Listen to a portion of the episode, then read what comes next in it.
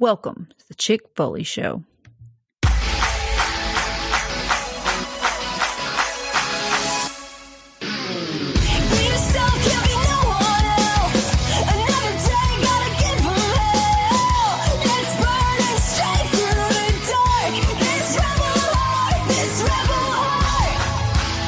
What is up, Chick Foley fam? Man, I am excited to be here podcasting right now. We are recording for the first time ever live in the brand new and improved Sharp Shooter Studio. We got a lot of awesome wrestling to discuss. Uh, this is really the first time we've kind of been back at full force podcasting in about two months with the whole crew. So it's going to be a great show. I'm pumped. You guys should be pumped. Before we go any further, we're going to start it the same way we do every show by introducing the stars. Sheena, how you doing?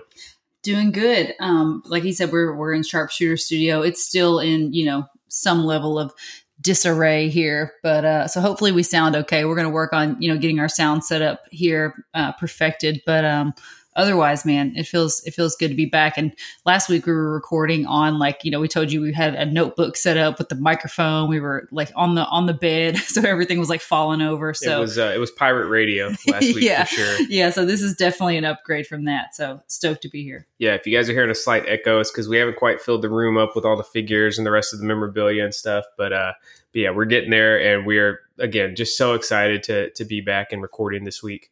Uh, Marco, how's life up in Massachusetts? Going great. Um, I'm just excited that we're like we, we're being sandwiched in with some uh some good old fashioned wrestling. We had uh double or nothing this past Sunday. We have um in your house on Saturday, then Hell in a Cell on Sunday. And man, I'm just excited to start talking some. It feels like it feels guys. like an official week of the Chick Foley show. You know, we're, we got jam packed wrestling Yep. to talk Reviews, about. previews, outside the ring uh, drama. Yeah, Yeah. It's, it's full load. Uh, Jordan, what's up, man? How's life out in the Midwest? Uh, everything's good. Um, just dealing with work and watching some wrestling. That's really about it. And drinking plenty of beer since it's summer. Are you looking forward? You're you're about to head to Tennessee before long, dude. Yeah, I so am, man. are, are you looking forward to your little mini vacay Yeah, it, it'll be fun here here at the Phelps at the Phelps New Casa? at the Phelps Ranch. Yeah, uh, I'll be there next week. Um, yeah, I'm, I'm really looking forward to it. The drive, not so much, but it'll be good. I like driving, so yeah. Well, speaking of a long drive, you know, if you need something to pass the time, you can definitely check out our friends at the Pod Foundation. Yep, you got Turnbuckle Tavern, Extra Cooler, and Coming Down the Aisle podcast. I definitely want to shout out our our buddies over at uh, the Turnbuckle Tavern. Um, they celebrated two years of podcasting this week, and you know, if, if you've ever started a podcast, if you're doing a podcast, you know that putting out content every week for any amount of time is is definitely a challenge and for two straight years it's it's an incredible achievement and they don't just put out content. I mean, they literally put out incredible stuff. Um, especially if you're an AEW mark, it's the it's the best of the best. If you if you watch AEW and you're not listening to uh, you know Turnbuckle Tavern, their especially their flagship show, then you're you're absolutely missing out. Yeah, they got something for everybody though. They got the flagship, they got Fig Night, they got Raw Down featuring our very own Marco. So yeah, you got to remember. all the bases. yeah, Marco's dude. a tavern. The debate, I love the uh, debate. The debate's one of my favorite shows of of theirs as well. Yeah, Marco, he's a fully fledged uh, tavern member. So you know he's uh, he's kind of like uh, during the Superstar Shakeup. He's appearing on Raw and SmackDown every single week. exactly. And, and they got their little friend shows too. They got uh, you know, the GCF and W. They got the um, you know, what was the the VHS broken uh broken, Broken VHS. VCR. Broken VCR, yeah, Yeah. broken VCR. So yeah, Yeah, they- they got a lot of stuff. So they're always just throwing stuff at the wall and seeing what sticks, and, and Yeah. most of it usually does. So yeah, thanks so much for the uh, autographed Bret figure, Marco. I know you had a part in that too. yeah, Yeah, Turnbuckle that was- sent us a beautiful um, autographed Bret figure and that we're going to put up in the in the figure display as a housewarming gift. So perfect way to you know just anoint the new uh, sharpshooter studio. It's you know got pink paint pen. It's just absolutely absolutely gorgeous. What was that you're gonna say, Marco?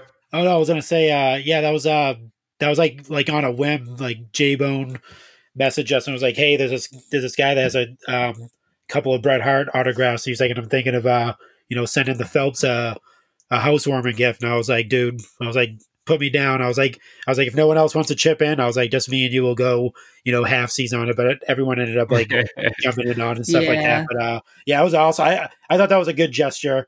uh, on their side doing that. That was uh, was pretty awesome. And you know, I would. Yeah. I mean, who? I mean, Super a Bret Hart autograph. yeah. Like you can't pass it up at all. It's like, it's like, come on. I know. Yeah, we got a so we got an autographed elite from you guys. Jordan gave me a autographed Bret Hart pop a while back. So anybody from the Extra Cooler Show, feel free to uh, hit us up with some autographed merch. So, uh, oh so yeah, just, just to Matt- fully Matt round out the collection. Yeah, Matt specifically, if you want to, you know, get in touch with Brett um, and talk to him a little bit and get him uh, to send us some, some autograph merch. I know you and Brett would have a lot to talk about. So Yeah, I actually kind of want to get it printed up in the uh, Facebook group. You know, I kind of announced that we had the new Sharpshooter Studios up and ready to go, and uh, old Vin R, man, he he hit us up with some custom. Uh, some custom artwork with the uh, Sharpshooter Studios logo, and it was uh, Shawn Michaels putting on the sharpshooter from the uh, Montreal Screwjob. So, yeah, gotta nice. love it, man. Thanks, Vin. Uh, Sheena, remind the folks where they can find you guys on social media. You can find me on Instagram at Chick Foley, Marco running the Twitter machine over at Chick Foley Show. Join our Foley fam and all the fun that we're having over on Facebook at chickfoleyshow.com. And we want to remind you guys to use code ChickFoley to save 10% on all your figure purchases at Ringside. We're going to be going deep with some figure talk a little bit later on this episode. And also use code PF10, courtesy of the Pod Foundation, to save 10% at Chalkline. So we got a lot of wrestling to discuss. Like Marco mentioned, we're going to talk about Double or Nothing in your house and Hell in the Cell. And then we're going to go through some of the figure reveals uh, from AEW FanFest this past weekend. You guys ready to get it going? Let's go. All right, so double or nothing. AEW's, uh, you know, their WrestleMania for their yearly calendar. It's in the books. Sheena, kind of what was uh, just your overall take on the show as a whole? I mean, first and foremost, I think it, we're going to talk about um, how it was just a smidge too long, maybe maybe a lot too long. Uh, it- the good parts were really good, but I feel like they were watered down with stuff that could have been on Dynamite or Rampage. I mean, the Owen finals definitely could have been on a special episode of like Dynamite, you know, and I think it would have made it feel more special. They could have given Martha Hart all the time, you know, she wanted, but man, listening to her talk, I know we're going to talk about this in a little bit, but it was just it, on an already long show. I was just ready to get to be done with that. But I mean, the six man tag match was awesome. CM Punk versus Hangman was was good. Other than you know CM Punk becoming the new champion, there was some there was some really good highlights. But yeah, there was a lot of stuff that I was just like, why are we watching this right now? Why am I watching America's Top Team right now? I can't remember where I heard it. I listened to so many different podcasts through the week, but I heard an interesting theory on why there was so much filler. You know, there was a very intense NBA Game Seven going on, the Eastern Conference Finals between the Heat and the Celtics. It's been a pretty heated series, and um, I think they were thinking that they needed to pad the show a little bit so that way they could make sure none of the big matches were going on like during the fourth quarter of Game Seven. Now, to me, that could be a little bit of a mistake because.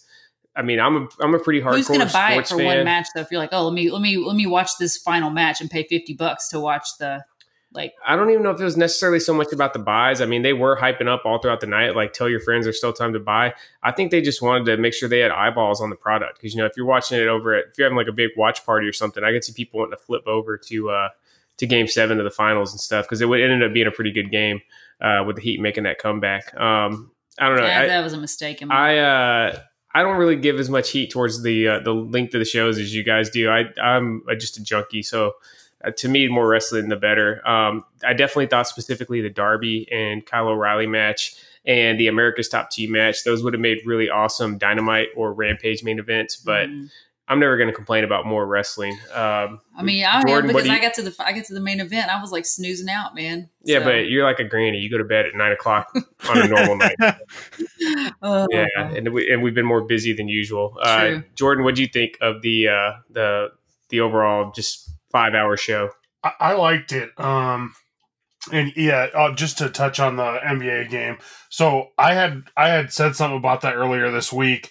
Um, about them possibly running it longer, just so CM Punk and Hangman was on after that. Um, but I had it. I had both TVs set up, and I was watching the NBA game and the show.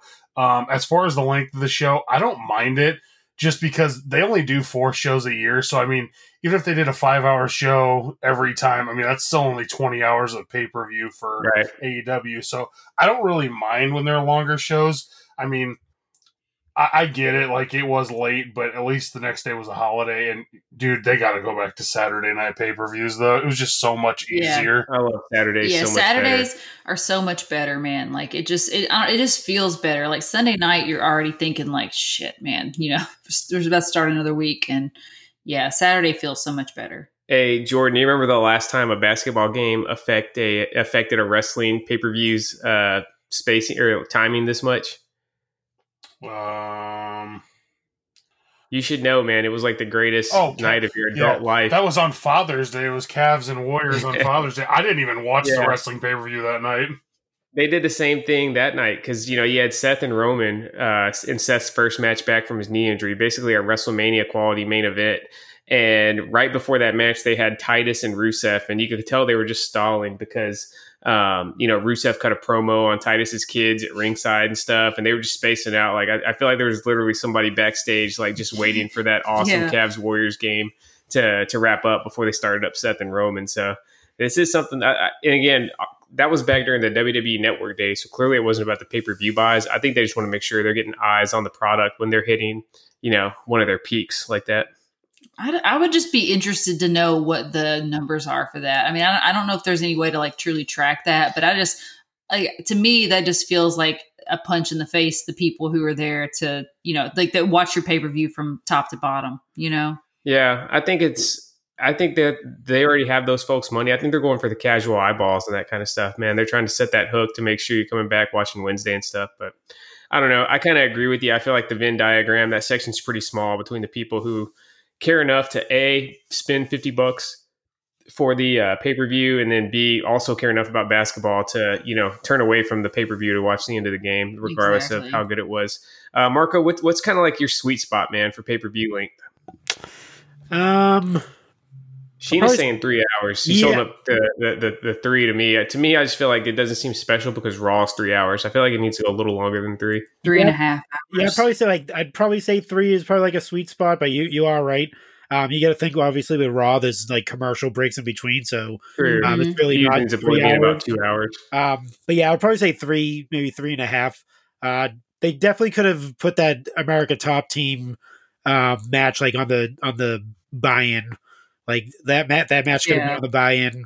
The the hook match obviously was on the buy-in. They could have they could have added a couple of those matches um, Yeah. on the buy-in, and it would have kind of um, offset it a little bit.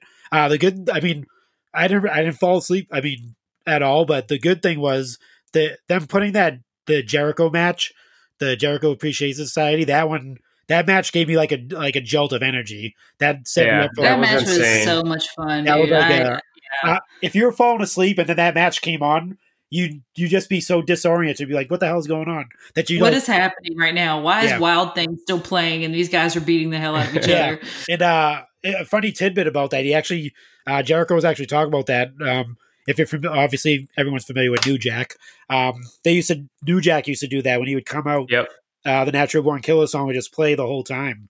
Um, and I remember when I I'd seen think him it live, definitely added to the Yeah. to the match. and it added to it. Yeah, when they're just brawling through the the arena and the crowd's just like you know Yeah. into it, and you know I I think the music just kind of like really made it a uh, brought brought it to life. I thought they had a missed opportunity when Jericho went over there and grabbed the sound panel. I just knew he was going to hit a couple buttons and it was going to start playing Judas instead of Wild Thing. yeah, that would have been that would have been so awesome. how hey, so not to jump the gun on figure four, how dope would it be if our next blood and guts release at ringside is Eddie Kingston completely soaked in blood with the gasoline With a gas can? can. Oh, 100 percent. That's gonna happen, dude. It's happening. no, Jeremy. I- yeah, Jeremy Padawer already like tweeted out that that's like he he put Yeah. the eyeball was next such to that image, man. yeah, that image was just amazing. Yeah, I, and you know, I was still. It, it would have probably been just completely over the top, even more than that match already was. But you guys know I'm always fantasy booking in my head. When him and Daniel Bryan started struggling over the gasoline, I just knew Jericho was going to get up and do his fireball gimmick and like set both of them on Oh, fire or something. You know, like yeah, the wizard gimmick. Yeah, how I crazy totally would that forgot have been? about that. Yeah. Um, but yeah, that match was insane, and I had really low expectations. I was kind of like rolling my eyes. yeah, when we were making fun of it last that, week, you know, Anarchy yeah, in the that arena. match that match was just incredible. Um, going back to the pay per view link, like yeah, in a perfect world, you'd have two hours of Raw and then three hour pay per views would be great. I'd be cool with like three hours on the regular ones. Then maybe for like you know SummerSlam, the Rumble, and Mania, bump it up to four. But Yeah, and it, I think it made a difference. Like you know, we didn't mind so much. One, we didn't have kids, and two, we lived in Hawaii. Or if you're on like on the West Yeah. Coast, it's not such a big deal. But man, when you're East Coast, even Central Time, if you got to work the next day, it's, It's- like yeah, it starts to be like they're you know they're going against you, man. The company's healing off Yeah. on you it's true. because you got to stay up and watch the matches. Yeah. Um, speaking of which, let's go around the horn with match of the night. Jordan, you can kick it off, man. What did you think was the uh, the best bout on Sunday night? Um, so I'm gonna go with the match I enjoyed the most. I'm not necessarily gonna go with the match of the night. It for me, it was the Anarchy in the Arena. I I loved that yeah. match. I thought that match was awesome, and I honestly thought it was gonna be tough to beat the six man, but I- I thought Anarchy in the Arena was awesome. I I thought they did a great job with it. Um, everybody got their own time, and there was a lot of hokey stuff, which you kind of Which expect. we love. Yeah, Yeah. I love that. I though. feel like I had an edge though. Even the hokey stuff had an edge to it. I enjoyed it. You got some cool storyline coming out of that. You know, you could have Daniel Bryan and and Kingston feud now with uh with with Mox kind of caught in between. Yeah, it's a lot of ways they can go from here. So yeah, that, that's definitely a good pick. What about you, Sheen? What was yours? Yeah, I agree. Anarchy in the arena. I mean, technically, um, you know, technical speaking, the six man tag was probably the the overall best match of the night. But uh, the most fun for me was certainly the Anarchy in the arena. Yeah, I found the Death Triangle versus um, versus House of Black. That to me, that was the best match of the night. I was just completely captivated by that match. Like I've watched a, just a metric shitload of wrestling over the years. It takes a lot to for a straight up in ring match to really get me going. But I was on the edge of my seat, just like you know, wow, wow, wow, off all these moves. Um, and the guys made it look effortless for the most part. You know, Brody kind of busted his ass when he went for the the the you know the cannonball over the top rope. But other than that, it was just perfectly executed. Um, and I really dug that one. Um, Marco, what about you, man? What was your best match of the night? Man, I'm gonna go. I might go with a couple of sleeper matches. So uh, definitely uh, Darby and uh, Kyle O'Reilly. Even though it was a short match, um, they were beating the crap out of each other in that match. Um, the other match I think is a very, very much of a sleeper, which happened right after after the uh, Anar- Anarchy in the Arena, is the um, the three way tag match. Um, Yeah, I thought that was really awesome, man. They, I, I was, I was going in with low expectations for that match as well, but they, they Mhm. all pulled it off, man. Ricky Starks obviously is a star.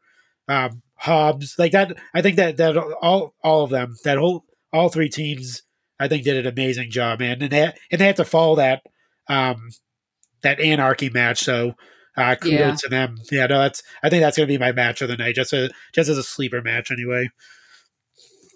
Uh, the main event, we saw CM Punk take the belt off Hangman. Hangman's reign ends up lasting just a little over uh, six months. I was definitely bummed to see it happen. You know, it's no secret uh, how me and Sheena, neither one of us are really CM Punk fans, but the writing was on the wall. You knew this was going to happen. Uh, Marco, what'd you think of the the execution? How how the match went down, and with really no. Uh, it was pretty much clean. There was no storyline turn. I kept waiting for the CM Punk heel turn. I thought that's what Hangman was planting the seeds for last week, but it pretty much just uh, was a standard match with no twists or anything.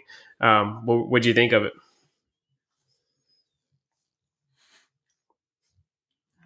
I, I think. Uh, I think we he's stunned really Marco thi- into silence. Yeah, I think Sheena really hit, hit the hot. Yeah, I think. Um, uh, when uh, Hangman had that like change of heart uh, when he wasn't he wasn't going to use the belt, um, you know, to finish off CM Punk right there. I mean that that gave you like the telltale sign that he wasn't going to turn heel at all. Um, but yeah, I mean, it, cl- clean win essentially. I mean, there was there was ve- I mean there was some shenanigans going on, you know, with the referee getting knocked out and stuff like that. But I mean, I, the I think the only way you can have Punk win is a clean win over Hangman. You can't have you know him cheat or him turn heel, um, and you know do that. I mean, it's it's too early for him to turn heel if he is going to turn heel. Um, it seems like you know He, he's he's already he's already a uh, He's- hypothetical heel with the MJF stuff going on. MJF's the biggest baby face in the world, so Punk, Punk's already a, a heel in the in the minds of the audience. So I mean he didn't, essentially, even, but he didn't I mean, even need an overt turn. yeah. If you if you if if I mean if you're listening to Tony Khan after that presser, uh, he'll he'll he'll say otherwise. He's I mean the company's on uh, CM Punk's back right now. Um, he is the face of the of the company, and you know I, I see it for a long time. I don't see him having a having a short reign at all.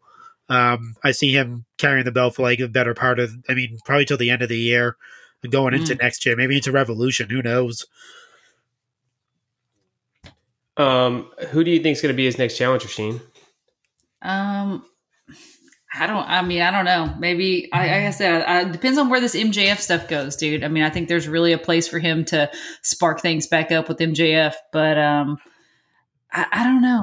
It's it's tough, dude. Maybe Kenny comes back. That could be that could be cool. Kenny would be cool. I was surprised. It, I guess it really wouldn't have made sense storyline wise. I thought we were going to see Kenny back um, on this one. Maybe we see, we see Kenny back at Forbidden Door, but yeah, I think it's got to be MJF. That's the uh, that's clearly the biggest story in the company right now. Yeah. Um, what were your thoughts on all the uh, behind the scenes drama uh, starting on Saturday, leading into the the work shoot on Wednesday night? Shane? Well, you already know I love I love to be worked, and um, I'm always, I, I'm always Hold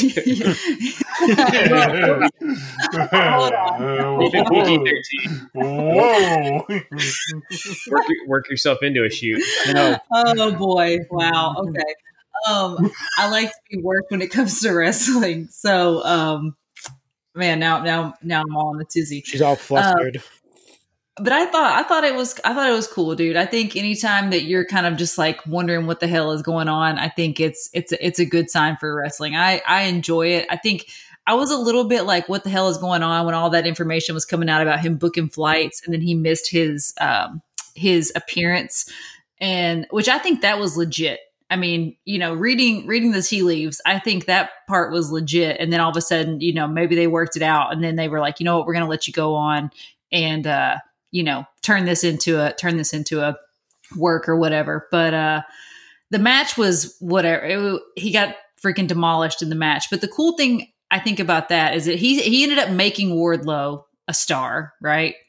Everybody's on Wardlow. everybody loves Wardlow, and then he still didn't lose anything, and he came back and he still doing his own damn thing. So he didn't even miss a beat, right? I mean, I don't know. I you know I, know you feel differently about yeah, I talked about it I in the group chat. I'm never a fan of this is real because I don't think it did. I think it. I mean, Wardlow's a star regardless. I think Wardlow made himself a star just by the way he carries himself and his performance and charisma. Mm, True, but I mean, he had he had the biggest heel to play off of, dude. I Right, mean, if he would have been playing off anybody else, MJF gets you know powerbomb ten times and stretchered out, and then he's back on Wednesday. Doesn't even acknowledge anything that happens. Like the I match mean- doesn't even matter. So that's it. Just it kills the again. Whenever you do the segments where it's like, hey. This is real, you know. This isn't MJF. This is Max Friedman. Okay, so why would you ever talk as MJF ever again? I don't because it's a show and we all know it's a show, dude. And I think it's I think it's insulting the intelligence of the audience to pretend like it's not a show. And I know we all suspend our disbelief. And I do agree with you that not acknowledging the Wardlow situation, it does take it take the luster off of the Wardlow match just a little bit, right? Which is kind of which is kind of shitty for Wardlow, right? But I I like this, dude. I like the um I love the drama. And I've been watching manufactured reality shows for over two decades now. And you're supposed to believe that those are real, even though you know there's producers in their, their ears setting these situations up and creating this Right. drama. Um, But that's but here's the thing. What if you were on that reality show and then all of a sudden chicks were getting in a fight and one of the girls was like, Hey, this isn't something the producers told me to say. This isn't, is me being that real. What, isn't that what the heel? Remember the hills? The hills came out and they were like, you know, oh, you guys have been watching this show for so long, like none of it was real, dude. Like everybody was, or Laguna Beach, not the hills. Was it Laguna Beach or the hills? That I don't know, but that sounds ridiculous, and that's exactly what's happening here. So that Yeah. sounds horrible. So I mean, I mean, I get it. I'm not gonna say it's not entertaining. It was a compelling promo. He brought the passion, but but I, just mean, feel like it's in, in some ways it breaks the show. Now, the cool thing about wrestling is there's no off season. There's no time where you got to spend like four months analyzing what happened and determine it. It's hours of new content every single week. So this stuff tends to kind of just drift away and you can forget about it. Um, but in the moment, I just I think it takes away from the overall presentation of professional wrestling. Whenever you do like, hey, this is real, because then why again? Why should I ever believe anything MJF says again? well, if I'm really thinking about it. so I mean, so you could, but you could say like, you know, I, I don't know. There's been other people. I mean, It's- why why does Roman Reigns still say he's Roman Reigns? He came out and said he was Joe when he was announcing his, you know, did, his leave. know, that so now he's like, oh, I'm I'm sorry, I'm never Roman Reigns ever. but he's again, never dude. done that. Yeah, that was definitely an out of character moment, and that made sense. And that was a shoot. That wasn't part of the show. Like, but we don't know that we don't know that the um that the MJF stuff was not a shoot from the from the jump. Yeah. Obviously, there was, there was clearly tension between him and Tony before all this started. Like, yes, it is a freaking work Yeah. now. Where it's definitely a work, but there had to be some building. Like, and what he said was not wrong. MJF definitely deserves to be paid more. And our buddy Sam Rosenthal, one of our Foley fan members, he commented earlier that you know that's just how contracts work like you know if you're a rookie and you end up doing really well like you know you still have to play out your contract and but i think this is an opportunity to show guys like hey if you come in and we've you know this is your contract like if you come in and make the impact that mjf has made and you put in the work that mjf has done and carried the company like he said i feel like there's there's a precedent to be set there for renegotiation and paying mm. people what they're worth. You know what i mean? Because Exactly, the yeah. thing about wrestling is you're not guaranteed like you could break your neck and be done for life tomorrow. You know what i mean? So i feel like there should be some sort of like guarantee there or some sort of like you know contract where it makes sense for him to to keep going Yeah, you know Yeah, to me, that got to do with the presentation that segment on Wednesday night? I mean, I, Well- I think I think the presentation of the segment, I think the passion there and the I think he's not wrong in what he's saying. And we can all agree, like we've all been underappreciated at our jobs at some point in time, dude. So we're all kind of like, yeah, I feel this. You know what I mean? Like I've I've worked hard and not been paid what I'm worth. I've I've busted my ass and not been recognized by my boss. You know what I mean? And I think that's something that people can connect to and grasp onto and really just, you know, I don't know. Yeah, I guess maybe if they just would have done a little bit more to better contextualize it within like the kayfabe of AEW, but Well, it just his go ahead, Mark. Sorry, Mark. I'll say. Um, have you guys? I, I would. I'll say this. He he definitely should be you know compensated for what he's you know you know done for the company Agreed. since he's been there. Um, and there's definitely room for compensation. Like that can that can happen. I don't see why why not. You can always restructure a contract or restructure a deal in a way where he gets paid more. So I'm not sure why that's not happening. But this is this is for for MJF to do this. This hasn't been something that just came out of nowhere. So if you follow MJF at all, um, for the past couple of years, he's been pretty vocal about Tony Khan and what he's being paid and what his position is in the company. Um, this isn't this isn't something that just birthed out of you know in the past month where he just didn't show up. If you watch any of his interviews, um, and specifically the ones where he wasn't supposed to do an interview, um, this is way before all this stuff happened. He's always complained about you know not getting paid enough, how much he's you know um, obviously better than everyone. Um, and he's he he he did an interview where he didn't get um, clearance from Tony Khan or something like that. Um, I forget what interview it was. Oh And, yeah, um, I remember when that happened. Yeah, Yeah, and that was that was obviously that was a year ago, Ariel right? When did you do that? Yeah, Yeah, so he's done that a couple of times. So he he definitely, I, I- think he definitely has a like a kind of like a dislike. a chip on his shoulder for sure. And um, and I think that that if you so if you followed all that and you and you watch this like culmination that you know happened this you know last night, then you'll see it. But if you're just looking at it as like, oh, this is another wrestling angle of him just you know they're rehashing Stone Cold or they're rehashing the Bret Hart thing, stuff like that, you're, you're gonna have those like set of eyes on it. But if you follow the whole story and go back and do the research, you could see this has been building for like a couple years already. Um, and I'm not I'm not giving Tony Khan or MJF that much credit in intricate details of a of a work. For me personally, I'm not I'm not going to go that far as to say they planned it for two years straight. Um, but you know, I, I think it, I think it's just there's there's some truth to it. Um, if it's not I all think when you, I, I just think when Tony saw that there was that much passion behind it, he's like, "All right, let's just pour some gasoline on it, dude." Because the best gimmicks are yourself just turned up to 100. That's what Stone Cold Steve Austin says. And if, I mean, if Stone Cold Steve Austin says it, I'll take it as gospel because Yeah. he's the he's the best in the biz, and I feel like that's that's truly who MJF is, and that's truly how he feels.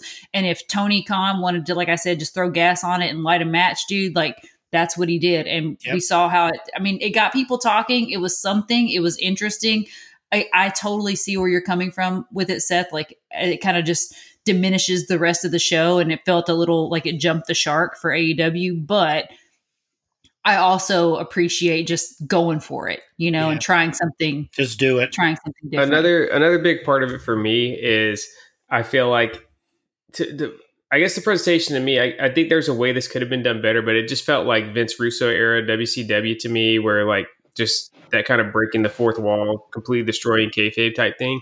And the other issue is this brings us one step closer to Tony Khan being an actual like in kayfabe character that would in be terrible. AEW. Like I feel like yeah. if I knew that it was Vince McMahon or Triple H or hell even Stephanie or Shane on the receiving end of that promo, um, I'd be a little bit more open to it. But I just I don't know. I, I'm not super excited about where this is going. Jordan, you've been you've been quiet for the couple, last couple of minutes on this. What, what's your take on this whole angle? Um, so I definitely think MJF has earned it to be paid more. Obviously, Hundred um, percent, man. his 100%. his CM Punk feud and now his Wardlow feud alone deserve Yeah. him to be paid more.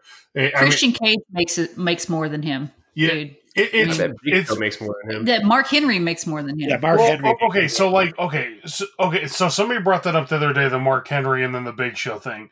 Like, dude, those guys have put in their time forever. So whatever they're getting paid is whatever they're getting paid. I, I that doesn't bother me. They're not bringing they're not bringing eyes to the product though. Straight straight up. exactly. You're not wrong. It's just the problem is is like when MJF when they and I, this is not me defending AEW or Tony Khan. It is what it is. Um, it, it's just like when they negotiated his contract, like nobody really knew who MJF was, right? And People barely knew who AEW was when they negotiated his contract. yeah, man. It was- exactly. he was one of he was the same as like Jungle Boy or guys even lower than that when he first came in. Yeah, So I just I feel like he has definitely earned his spot, and it's pretty hard to like argue that he has not been the top heel or one of the top heels. I mean, in wrestling overall in the past, I don't know, year, year and a half, whatever, however you want to call Yeah. it. I mean, Seth hated this dude so damn bad.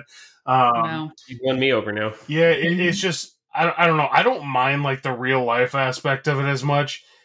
As far as like the him not talking about the Wardlow match, I don't really care about that honestly. Um, just mainly because dude, WWE has shown us this before. Like Randy Orton got his face burnt off, and then a week later he was completely fine. Like like this is the thing with True. wrestling is you kind of have Yeah. to you just kind of have to go with it sometimes i mean it's not always going to be the greatest thing they're not always going to tell the greatest story with with post match and stuff like that um but I, I don't know man i guess running it out yeah mjf should definitely be paid more. I think this is going to be good for everybody involved. If tony khan does become an on-screen character though that is good for no one. Um No. unless it's just like unless unless it's just like him coming to the ring basically to defend his company or whatever and then mjf just beats the shit out of him and that's the end of it like i'd I be don't fine even think I don't even I- that, dude. He just ugh. I don't- like I- we were talking about in our chat, extra cooler was just like, yeah, he's just got the most punchable face. And What yeah, if, he's not uh. I don't think Here's how you make going up. MJF the biggest baby face in the biz. Uh, all out main event MJF versus CM Punk, No, and uh, God, have no. CM Punk put uh, MJF in the sharpshooter, and Tony Khan comes out, ring the fucking bell, Oh ring the my fucking God. oh bell. my Rehash- god every single thing that Bret does. That's uh, that's Wow. what AEW's been pretty much doing. But I know. uh, How do you think Bret feels just watching his career, like you know, play replay out on, on AEW week after week? i mean the kinda thing the the i didn't really talk about the cm punk thing the thing that's kind of like baffling for me is that bret did decide to go back to wwe like dude uh cm punk and ftr just basically go to bat for this dude every time they walk to the ring right um uh, dude it just weirds me out that they're doing all this bret shit and he's not even in the company. Like it, it feels like they set it up and then it was just a major fail. That's that's one thing i I don't think like. Vince just, I think Vince just backed the Brinks truck up to, or whatever the Canadian equivalent of a Well, Brinks truck is, and said, "Dude, I'm going to give you all this money just to sit at home. You don't even have to do anything. Yeah, you don't just chill don't your, show up on Yeah, AEW. just hang out with your beautiful wife and do Yeah. cameos and do whatever you want to do, and we're going to pay play you." your little electronic hockey game. And the other thing that Bret's really sensitive to is that you know Vince owns basically the video footage of Bret's entire career, and since they made amends, they've been they've treated Bret very well um, as far as like you know showing off his legacy and stuff. And I think Bret's very sensitive of getting buried, like you know some other guys, like how Macho Man was for Mhm. damn near fifteen years, and you know, to a lesser extent, like Demolition. Think about how important Demolition was in the 80s and 90s. You never hear them get mentioned just because they're Yeah. on, uh, they have bad blood with Vince. Yeah. So I think I think that the money is why Bret's. Uh, and I think I think Vince I think Vince is trying to get Stampede Wrestling too on the Yeah. net. On Yeah. the, uh, I remember they, network. they posted it up like a couple years ago on Yeah, the and then network. they and it was like it it, was up for like a week, and Bret was like, "Oh hell no!" yeah. So I think, I think he's trying to get that you know get that relationship going 'cause- so they can get the uh, Stampede library or maybe license it or something like that and not completely. That would be it. dope. But uh, we got we got to talk about uh, one thing too about AEW. So Shivani the other night was so good. So everybody kept trying to do the sharpshooter really badly, uh, obviously. Oh Uh, my but hold on, hold on. So then Darby does it, and he's like, "Oh my god, he's doing the Scorpion Deathlock." speaking of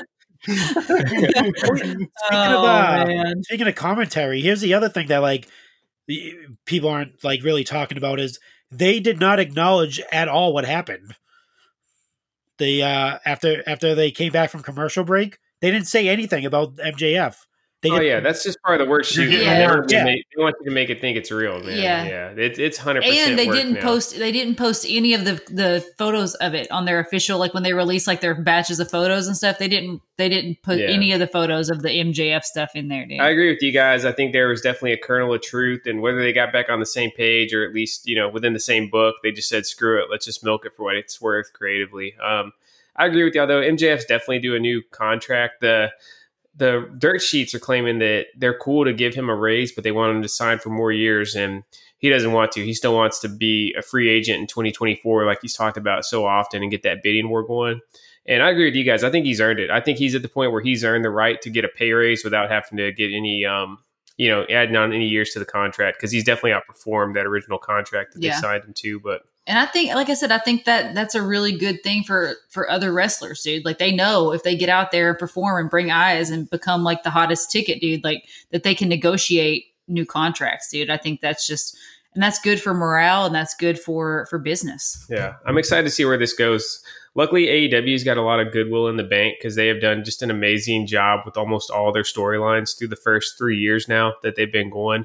Um, but they're definitely walking a tightrope because there's a lot of ways that that this one could could get screwed up. Um, so it sounds like I was kind of on an island being on against it. Um, I'll hit some more negativity. One last hot take on AEW before we go on, and I got I'm gonna give the overall Owen Hart Cup now that it's uh, we got one of them in the books. I'm giving it the thumbs down, man. I just uh, I appreciated Yep. a lot of the action during the tournament, but I didn't like the overall presentation of it, man. I thought it was just I don't know. It seemed kind of hokey, man. I, I know that as fans, we should just be grateful for any type of Owen Hart related content we have, but it just didn't seem right, man. Like even the footage they were showing, it wasn't the Owen that that we knew as wrestling fans. It was all his early stuff, which is cool, man. That stuff's great, but you got to see Owen in the black and pink. You Yeah. know, um, Yeah. I thought the belts were really awesome. I did love the belts they gave him, um, but you know, Adam Cole and Britt Baker, neither one of them have any kind of tie to Owen whatsoever. I would have really loved it to see a Kenny Omega have been the Joker, like we talked about a few weeks back, Yeah. and Kenny win this because he, he's at least Canadian, or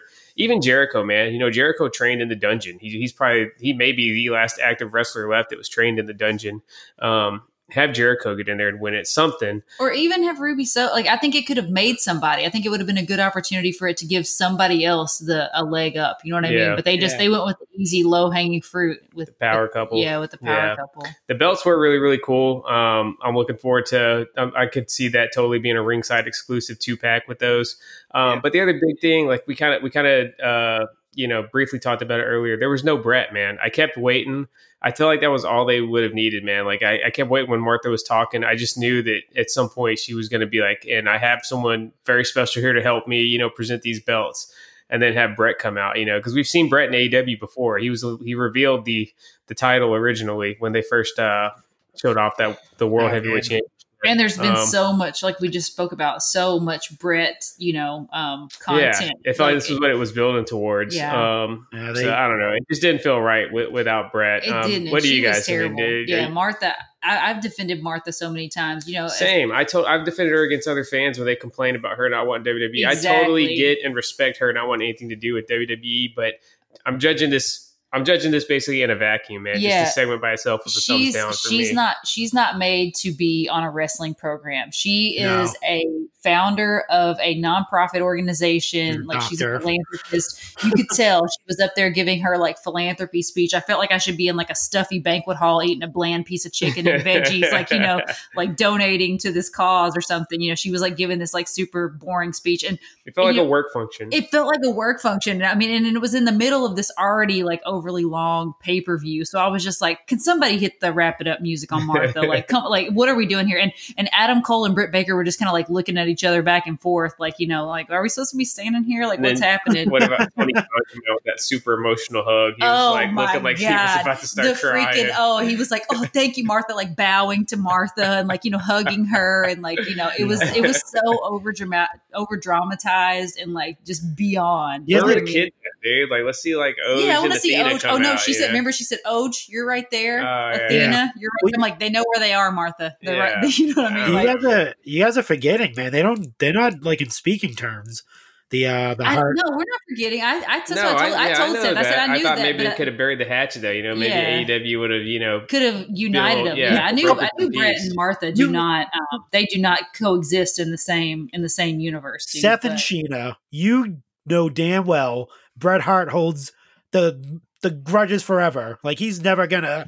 you guys Yeah, should say I- you're Bret I Hart He's not fans. holding the grudge though. He just wants. So she's holding the grudge against the Hart family Yeah. because they went back and worked with WWE. Yes. And he has beef with her just because Well, he wants Owen to be celebrated like he should be, like be in the WWE Hall of Fame. Be, I know, you know, but having figures, video games, have all his, you know, just be what I celebrated mean. the level that he yeah, they be. just have different ideas of how Owen's legacy should be, and I don't really think that that's a grudge. I think it's just a difference of opinion and a on an different. extremely important matter. yeah and then Yeah. difference it's it's a, it's and it's really hard to take one side over the other because one is a as a brother to brother relationship and one is that a husband and wife and it's just it's it's a really complicated situation and i can't imagine being in that type of situation but i can see both sides but i know there's a lot of people who like to just like shit on martha because she doesn't want you know anything to do with wwe and i ca- i, I don't agree with that at all i think she has every right to oh yeah, of course. you know work with whoever she wants to or doesn't want to Uh, I just Bret- think they should have t- TK if you really want to be the ultimate babyface promoter, like he like he says, man. I think he should have. uh yeah I think he should have got Bret. Find a way, man. Find a way to make it happen. I mean, he could have worked a deal with. I mean, he he could work a deal with WWE, man. Like he could, they could come to some type of agreement where they can use like use like Owens footage or something. They could have they, if they if it, if it was like if Owens like legacy know, was like a real. how much do you think? How much do you think WWE would charge Tony Khan for freaking Owen like stuff Well, I from the mean- vault? Well, I mean, if it was like a real like, if they really wanted to like celebrate Owen and you know do everything for his fans, they you you know you go above and beyond to try to make that happen. I True, mean, but but Vince doesn't care about that. Vince doesn't care about celebrating Owen. Like, let's be Cares about honest. making money, pal. That's what I Yeah, mean. So I mean, he's making money anyway. If he's if they're gonna, you know, if there's like figures involved, if there's like you said, like merchandise. True, but right now he's got exclusive rights to Owen Hart. Um, you know, content. So. Not really, because he can't make figures. They can't even do anything. They're just Dude, sitting and on like, Video But he's, content, but he's got all the video content, and yes, Yeah. you're not going to get merch, but like you know, I mean, there's enough bootleggers out there that people can get Owen Hart merch. You know, like it's, yeah. it's and if I got to pick between Owen merch and watching, watching, all the Owens yeah. matches, I'm taking the matches. So yeah, Yeah, Vince true. still owns Owen Hart's legacy for sure. Yeah, I, I swear, I'm not gonna lie to you guys. I thought for sure when Martha came out and she was doing all of her stuff, I thought for sure we were gonna get like an Owen Hart like projection on the stage or something like Hologram Owen. yeah, hologram. a hologram. Is Just What is I- I mean, I'm just telling you, I thought something like that was gonna happen. Like. I, I did not think she was gonna stand up there and talk for 20 minutes. I'm like, dude, oh come on, it was Martha.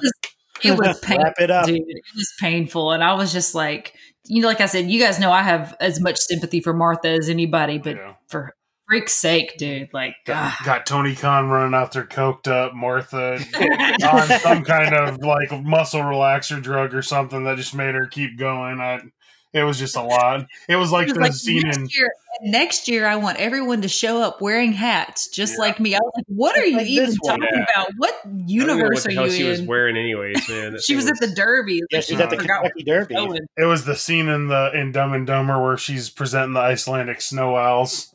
And Harry and Lloyd are just sitting at the bar, like, what? Yeah, Oh exactly. Yeah, uh, that was poor. All right. Anybody got any closing thoughts on double or nothing before we share a beverage? I think I think No, we wrapped I think Pretty we did nice. good.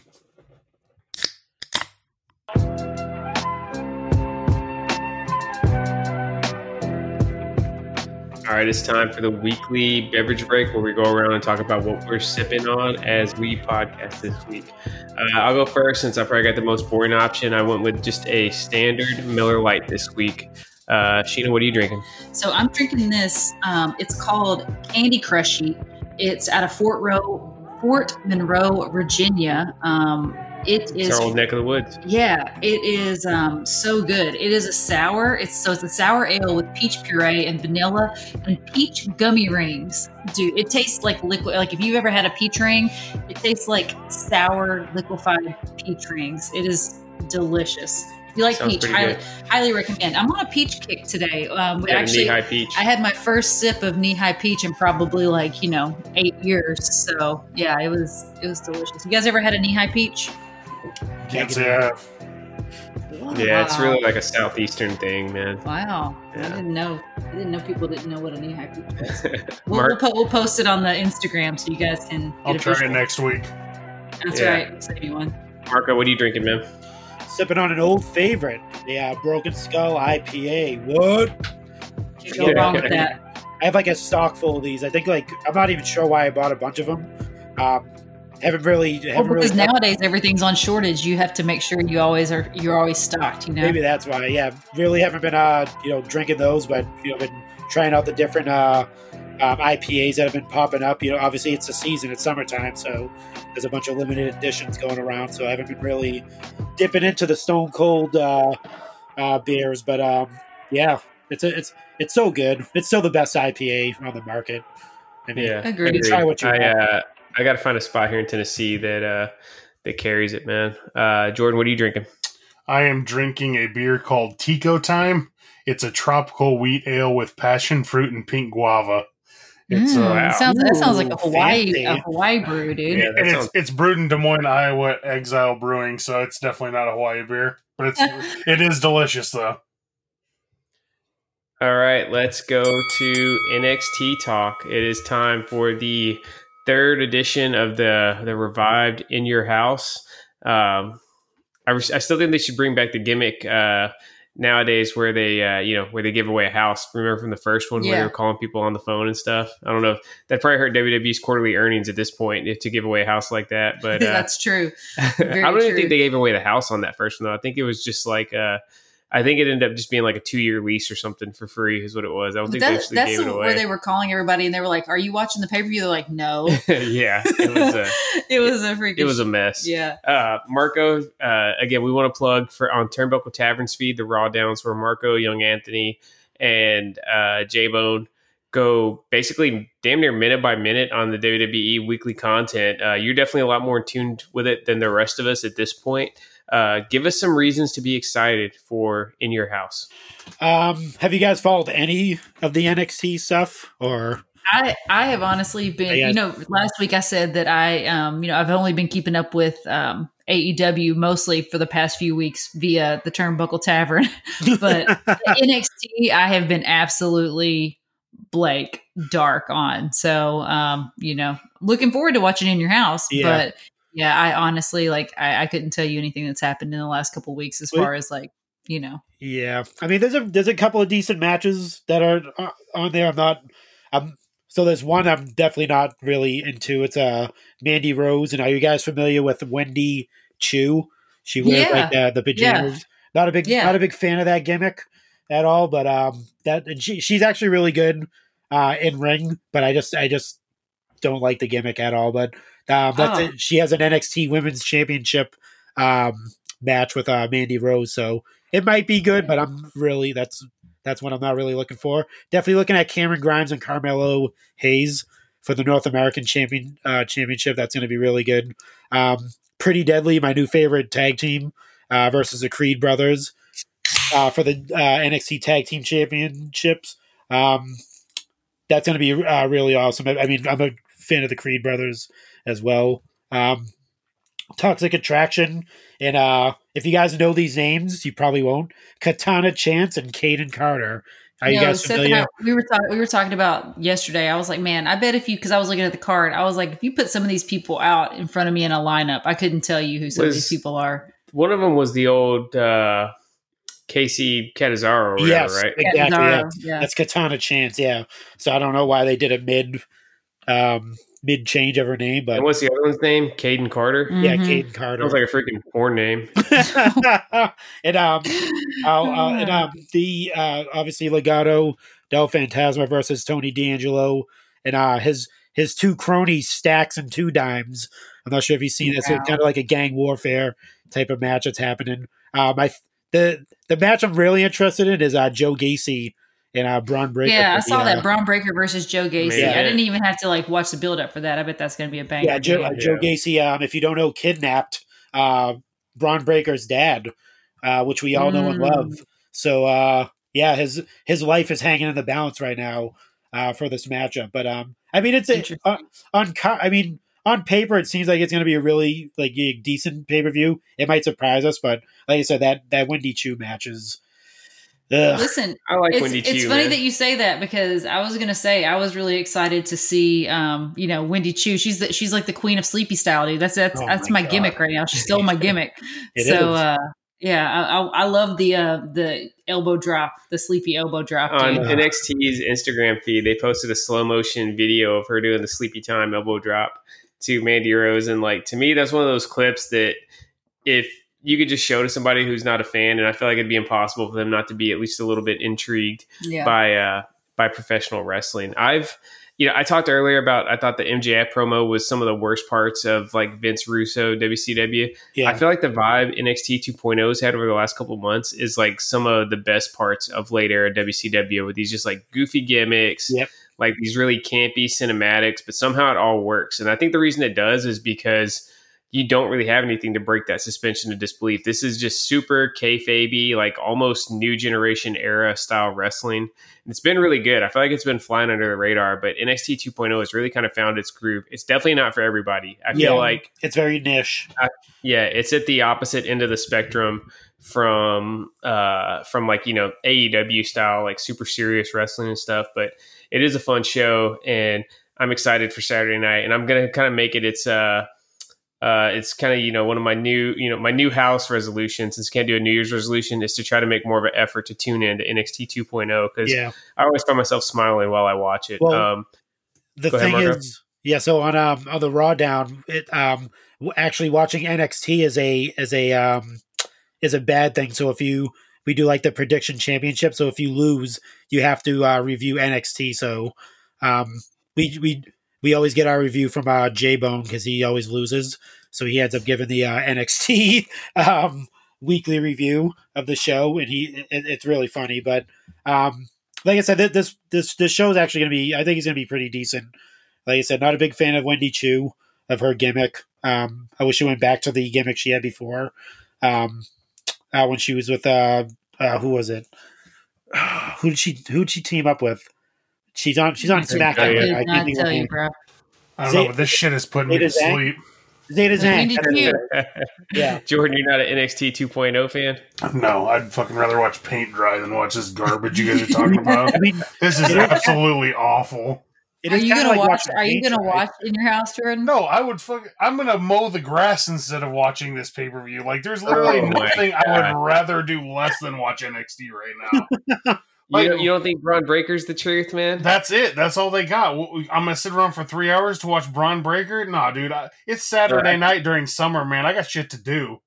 I think Bron Breakker. I think he's a blue chipper, and I think Santos Escobar also, man. Yeah, I think that's the two, the two guys down there that I could potentially see like main eventing pay per views on the main Well, roster. You guys let me know.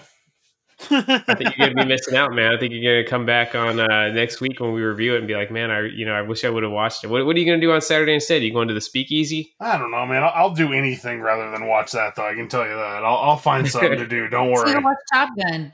Yeah, Yeah. go watch Top Gun. Top Gun may be a better use of your time, but I don't know. I'll be tuning in and uh, I'll, I'll hope for the best, man. I, I feel like NXT's been delivering here lately. Mhm. Uh, before we move on to Hell in the Cell, let's hear from the two bad Chads at the Turnbuckle Tavern. Drop by and visit the Turnbuckle Tavern, where every Thursday we give you the most in depth analysis of all things AEW, as well as dive into Impact Wrestling, NWA, and all things indie. If you like heated debates, compelling interviews, and a shot of nostalgia, you'll love the Turnbuckle Tavern. Available on Apple and Spotify. Drink it in, it always goes down smooth. All right, so right after In Your House, we got Hell in the Cell coming up on Sunday. Only one cell match this year Seth Rollins and Cody. Cody's beat Seth on the last two pay per views. Uh, Jordan, how do you see this one playing out? I assume it's going to be the main event on uh, Sunday night. Kind of give us a little bit of uh, fantasy booking slash prediction, man. What do you what do you see happening on this one? All right, so so we are the kings and queens of bitching about how they use the Hell in a Cell. This is Yeah. a proper use of the Hell in a Cell. I Yep. agree. Yep. This is it. what you use it for. This is a burn off of a big feud. This is what you use it for. Seth and Cody are going to throw it down. They'll do some cool spots in the cell. Um, yeah, th- this is like the one match that I'm very excited for this weekend. Um, I, I think Cody's going to win again, though. I just I don't understand the point of him losing at this point. Like, wh- Yeah. what, what would like we're just going to kill all everything they just did with him for the last two months for this? Nah, he- yeah, he's winning. Yeah, Yeah. I hate I hate to say it, but yeah, I, I think you're right, man. I'm excited for this match too. Seth and Edge in the cell was my favorite match in WWE last year in 2021. Um, but it's not looking good for my boy. There's just not there's not a storyline reason to have him win, and, unless we see something major, uh, some sort of major storyline shift. Yeah. Um, yeah, I, I could see, I could see Seth losing, taking a couple months off, and popping back up uh, and being more of a SmackDown centric guy once he gets back. But it should be an absolute, uh, just hell of a match. I believe this is Cody's first Hell in a Cell match, right? I think Yeah, so. this yeah. is his first Never one. been in Hell Yeah, I couldn't remember if him and Goldust maybe had a tag team one together when they were really having their big run. But, uh, but yeah, this this should be a banger. Um, yeah, th- normally they've been giving us two or three cell matches the last few years, though. But unless they make an upgrade on Friday, this is it. Uh, Sheena, looking at the card right now, if you could book one of the remaining matches to go inside the cell, what would it be? definitely the women's triple threat. I think that would be the the one one because you know all three of those women are incredible and they would just put on a hell of a match in the cell. And like we talked about, I feel like Bianca and Becky has enough in the in the bank to really you know justify a, a cell match. But Asuka's kind of a, an odd an odd man out in this in this feud, but She's Asuka, though. but she's Asuka, Yeah. yeah. and you know nobody's ready for Asuka, so Yeah, I uh, I agree. There's not really a storyline reason to do it, but if you just want, I'm sure it would be a badass cell match. Um, Jordan mentioned it. We've we've made no bones about it on this show. We always bitch about Hell in the Cell, TLC, um, to a lesser extent, Elimination Chamber, but that one makes a little bit more sense now that it's basically tied into WrestleMania each year. Um, Marco, I'm gonna put this. I'm gonna put the spotlight on you, man. Let's get rid of Hell in the Cell as a yearly pay per view. Which WCW or retired WWF pay per view would you bring back to take its place? Um, first, let me let me uh, answer your trivia question. Um, Cody Rhodes actually was in a Hell in a Cell match back in 2009. He teamed with uh, Oh, Ted DiBiase Jr. yeah, DX. yeah, you're right. So, wow. You Marco can- coming in with the facts, man. Yeah. I'm, the, Co- I'm the Cody guy. You guys, you guys forget. Coming in hot. I'm the Cody Yeah. man. Um, Yeah, But uh, me, I always say World War Three, man. That's my uh, I, I, that chaos, dude. Three rings, just uh, empty the locker room into those three rings and just have it go at it. That's Yeah. That was always is it never really translated on TV the way you wanted it to, but I'm not gonna lie, I was always excited for World War Three those few years that they were doing it in uh, WCW, and I loved reenacting it with my uh, with my figures. And with Hell in the Cell kind of coming in like late spring, early summer now, you could tie it in, and just that could be a way for the winner to go to SummerSlam. I Yeah. feel like they should. I was gonna say King of the Ring, man, but it's in the same vein as World War Three. I think SummerSlam's got to be such a big show over the last five or six years. Um, there should be something to have the official, you know, World Championship Challenger crown for SummerSlam. Whether that's they had it as Yeah. King of the Ring for a couple years there in the early 2000s, but they kind of went away from that, where whoever won King of the Ring would get the title shot at SummerSlam. yeah. Um, but yeah, I think something like that to kind of, you know, if WrestleMania's got the Rumble and Elimination Chamber, give us something for SummerSlam. yeah, I love that. Yeah, it's it's worth it, man. Um, and, and yeah, I think I think King of the Ring or World War Three, either one would be a great choice. The Thunderdome, that would have been the perfect time to bring back World War Ooh. Three. The thing about Oh, World War yeah. Three, it kills the ringside seats, man, because it's always going to be awkward for those ringside seats to try to see all three rings, you know, and it Yeah. just takes away so much real estate. I think if we if we were ever going to see a revival of World War Three, I think it would have happened Yeah, inside that's a good point. the uh, the Thunderdome. Um, you guys ready to talk some figures? Oh yeah. All right, let's hear from Extra Cooler, and then we will uh, get into all the reveals from Double or Nothing Fan Fest. Hey everyone, it's Nick, better known as Extra Cooler. Is there anything better than diving back into the wrestling archives and watching classic matches from the past? Yes, there is. It's doing that with your buddies while cracking jokes and enjoying some ice cold beverages. If that sounds like fun to you, then be sure to check out my new podcast, The Extra Cooler Show, where each episode, my Survivor Series team and I review an old school match chosen by you, the listeners. The Extra Cooler Show is available wherever you get your podcasts. Be sure to subscribe and follow us for new episodes every other Thursday morning.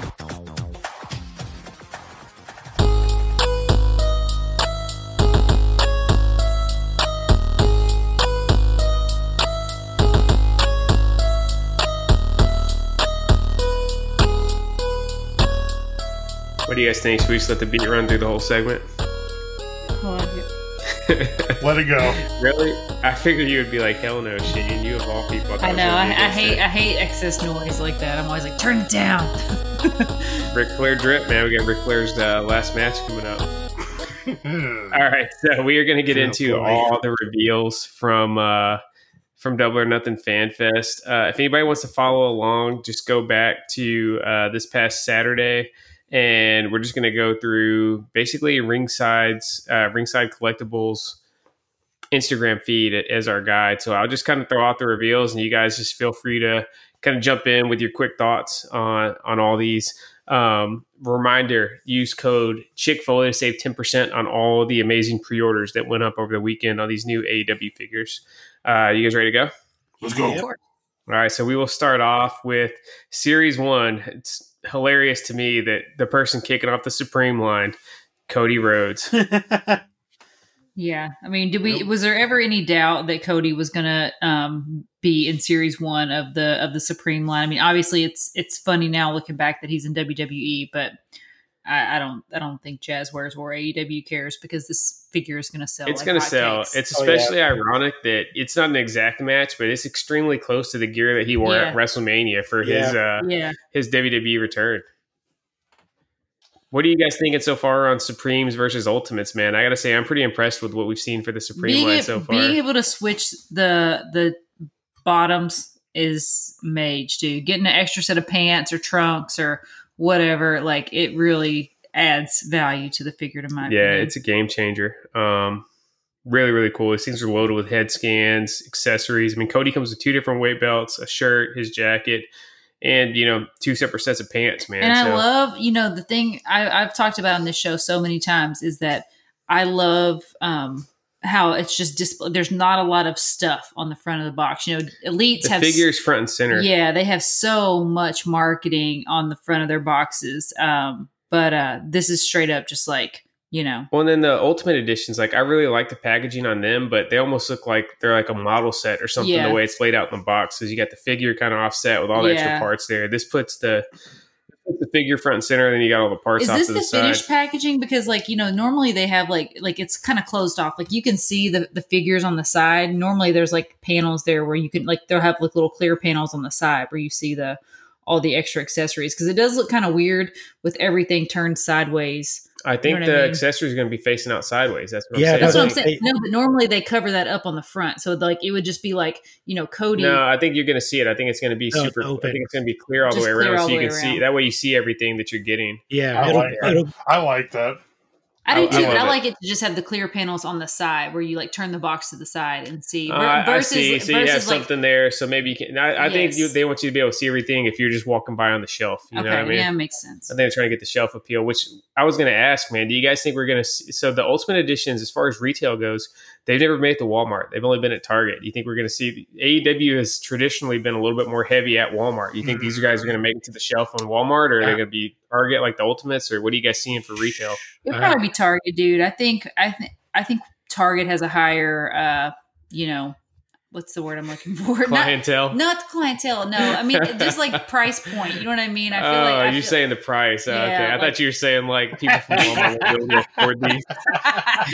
no, that's not what You I'm can be saying. honest. You can be It- honest it is, about that. It is. It's a different client. I mean, I let's thought for let's, sure that's where you're going. know. let's like, be real. No, None of these trailer real. park trash Walmart people can There is, afford this. there is a different clientele that, that chooses Walmart over Target or doesn't shop at Target at all. You know what I mean? Like, Yeah. not that I, you know, absolutely love Target or anything, Way but I backtrack. do. We know. We know Sheena. We know. way, way to backtrack it. Yeah. Do you guys know how many how many WalMarts I've trudged through to look for figures, dude? I'm not. I, I don't have, hold any grudges against Walmart. Yeah. um, let's let's go to the other half of Supreme Series One, Doctor Britt yeah. Baker, I This one looks good. I'm a. I got to say something that kind of kills the buzz on this one for me though. The the other DMD that they revealed in the like the Scott Hall inspired gear, I'm actually more excited for it than the Supreme. Just just based off the ring gear, but this is still a pretty cool figure. Um, What do you guys think? I, I like it because you it's you, she's like you can go from business to casual. Did you see the rest of the um Yeah, she has like her that she has? pants on. Yeah, it's got her and- hot girl yeah. pants. yeah, you have those, you have the the jacket and the shirt and all that stuff. I no, I really like this, man. That's uh The head scan, the head scan looks like Britt in 20 years when she's had Yeah. like extreme plastic I was surgery. gonna say that. Like when she's like Yeah. a real housewife of Pittsburgh. You know what I mean? Wow. Like, Yeah, I don't, I don't right. love the head scan either, but head this scan. figure is great. yeah, it's yeah, awesome. everything else, the the gear and all the accessories and stuff are awesome. The head scan is not as good as some of her other head the scans. belt looks bigger too, like the actual belt, like the Mhm. it doesn't Yeah. look as uh doesn't look as small as the other ones in the unrivaled line. It actually looks a little bit thicker. So yeah, no, I'm, I'm on board with this one. we know how uh, Jeremy rolls. You know, a, a uh, you know what is it? A, leopard never changes its spots. Is that it? Yeah. Zebra doesn't change its stripes. What do? Uh, how long before we start getting chases in the Supreme line? Oh, you know it's going to happen. Yeah. Oh No. my god. yeah, probably You know it's going to happen, dude. It's going to be like I feel like it's going to be series one of two. one hundreds and one of five hundred Series chases two, in that, dude. just to There's really gonna be a drive it up, man. One of you know he's not going to be able to resist, man.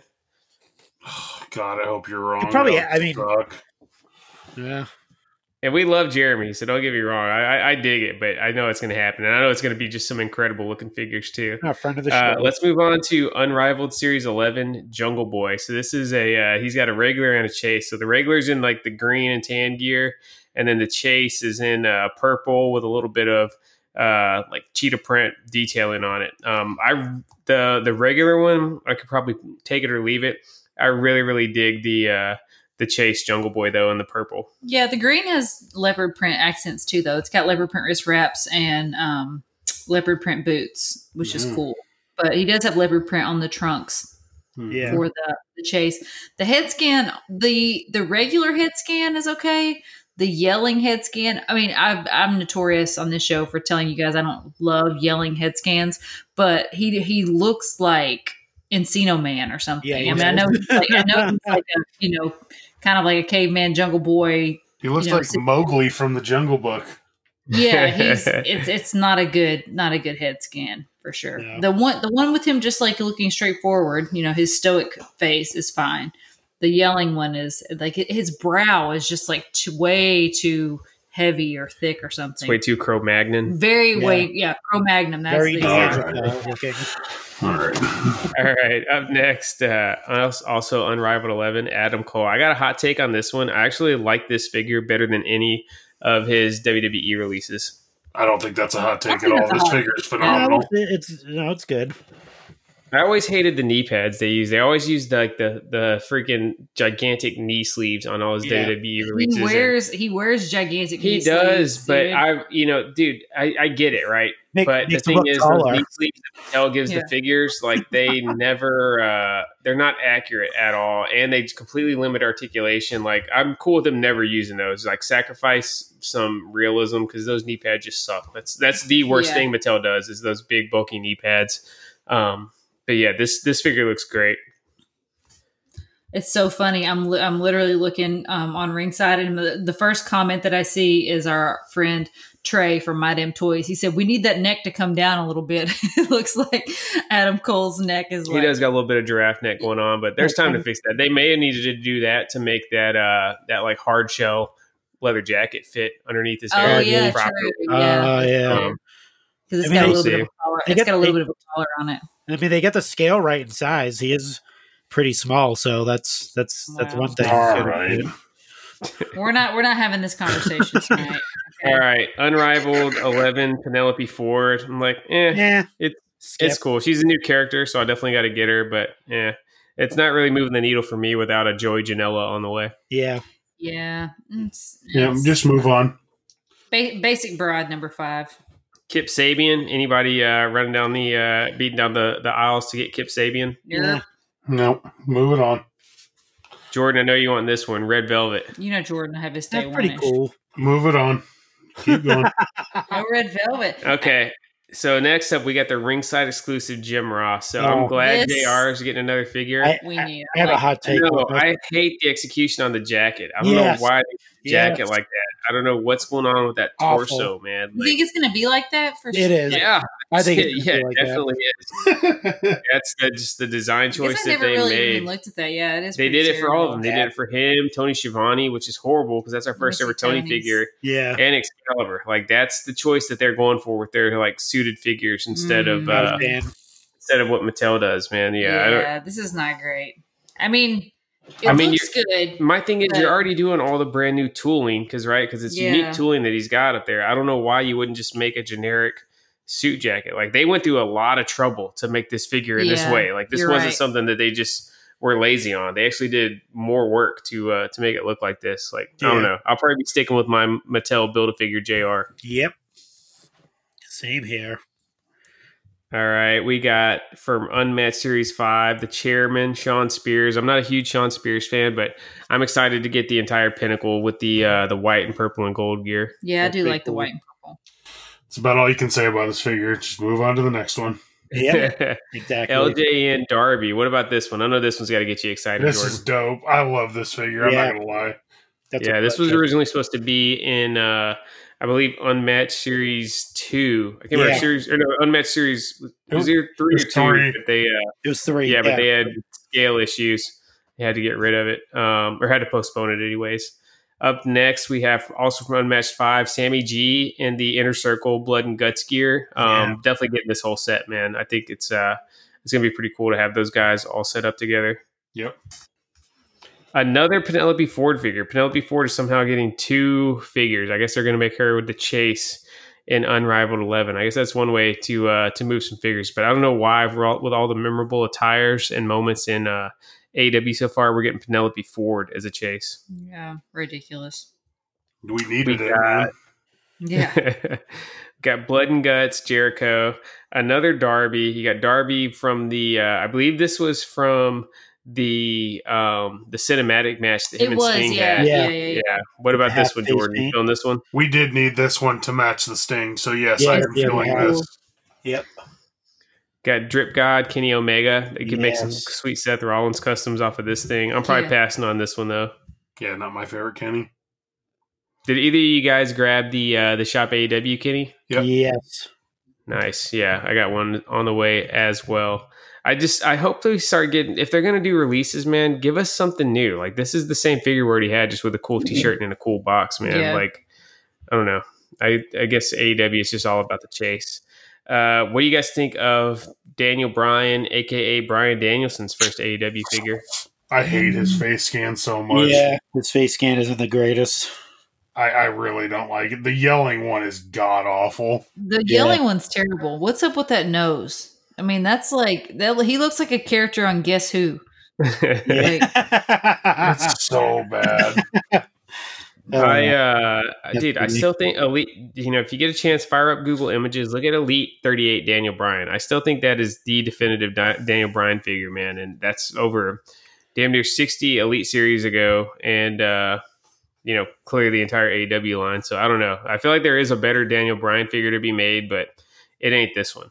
Yeah. Uh, we got Sammy G in the red gear. That's pretty cool. I, I, I like this figure. Um, I think his his original was just in black gear, right? Yeah. Same, it's like literally the same Yeah. figure. This face scan, though, I mean, the the tongue out again. I don't like tongue out figures either, but it's he looks he looks like he's been hit by a car more so than he's like sticking his tongue out emphatically. You know what I mean? You're saying it's like dead Sammy. yeah, he looks like yeah, he looks like he looks like roadkill Sammy. Like it's just not not great. Like the tongue's kind of off to the side instead of just being like straight out, like all like you know. Yeah. Yeah, yeah, we uh, get it. We have Yeah. another. Tongue, placement, tongue placement is very important. Wow. and she likes getting worked also. So uh, we got another Darby with the tree face paint scheme and the uh, the pink wheel skateboard. That's pretty cool. I feel like Darby's one of those guys. His figures are always going to sell. He's like Finn, he's like the Finn of yeah. AEW. To me though, he doesn't. It, you know, the one thing I'll say, Finn is constantly going like really unique with his face paint or with his body paint. At least the first few years he was. I feel like Darby's a lot of times it's, just, it's always just black and white, so We it kind of some just color, fades in. yeah. Yeah, he needs to do do some things a little bit different. A lot of trees. Uh, a lot of trees. Lot, lots of trees, Lots bro. of Big tree guy. Big- One, one of the biggest tree guys in the Big, biz. big man. Bob Ross fan. Big Bob Ross. Uh, Supreme Series That's 2. Kenny Omega. Like, I don't really know what you could say to add to this. This is the definitive Kenny Omega figure. Yeah. Looks awesome. The only the only thing that would make it better is if you somehow had uh you know, like all eight belts he had from the height of his belt collector Yeah. phase in there Pretty with cool. him. But very, very vascular. They really gave him some some big veins. yeah, this is Kenny from like circa 2016 in uh, New Japan. This isn't modern day Kenny, but he still looks good, man. Yeah. That figure is incredible. Up next, we have what is I don't know if these are gonna. I'm assuming these are gonna make it out in 2022. If it comes out in 2023, though, uh, you know, whatever year it comes out, I think it's gonna be the figure of the year, the Yeah. Supreme Malachi Black. Dude, this Yeah. figure is so insane. I was telling Seth when we first saw this, I was like, how is it that Aleister Black and Malachi Black, they, they legit always have the show stealing like most epic figures Oh, of yeah. the year.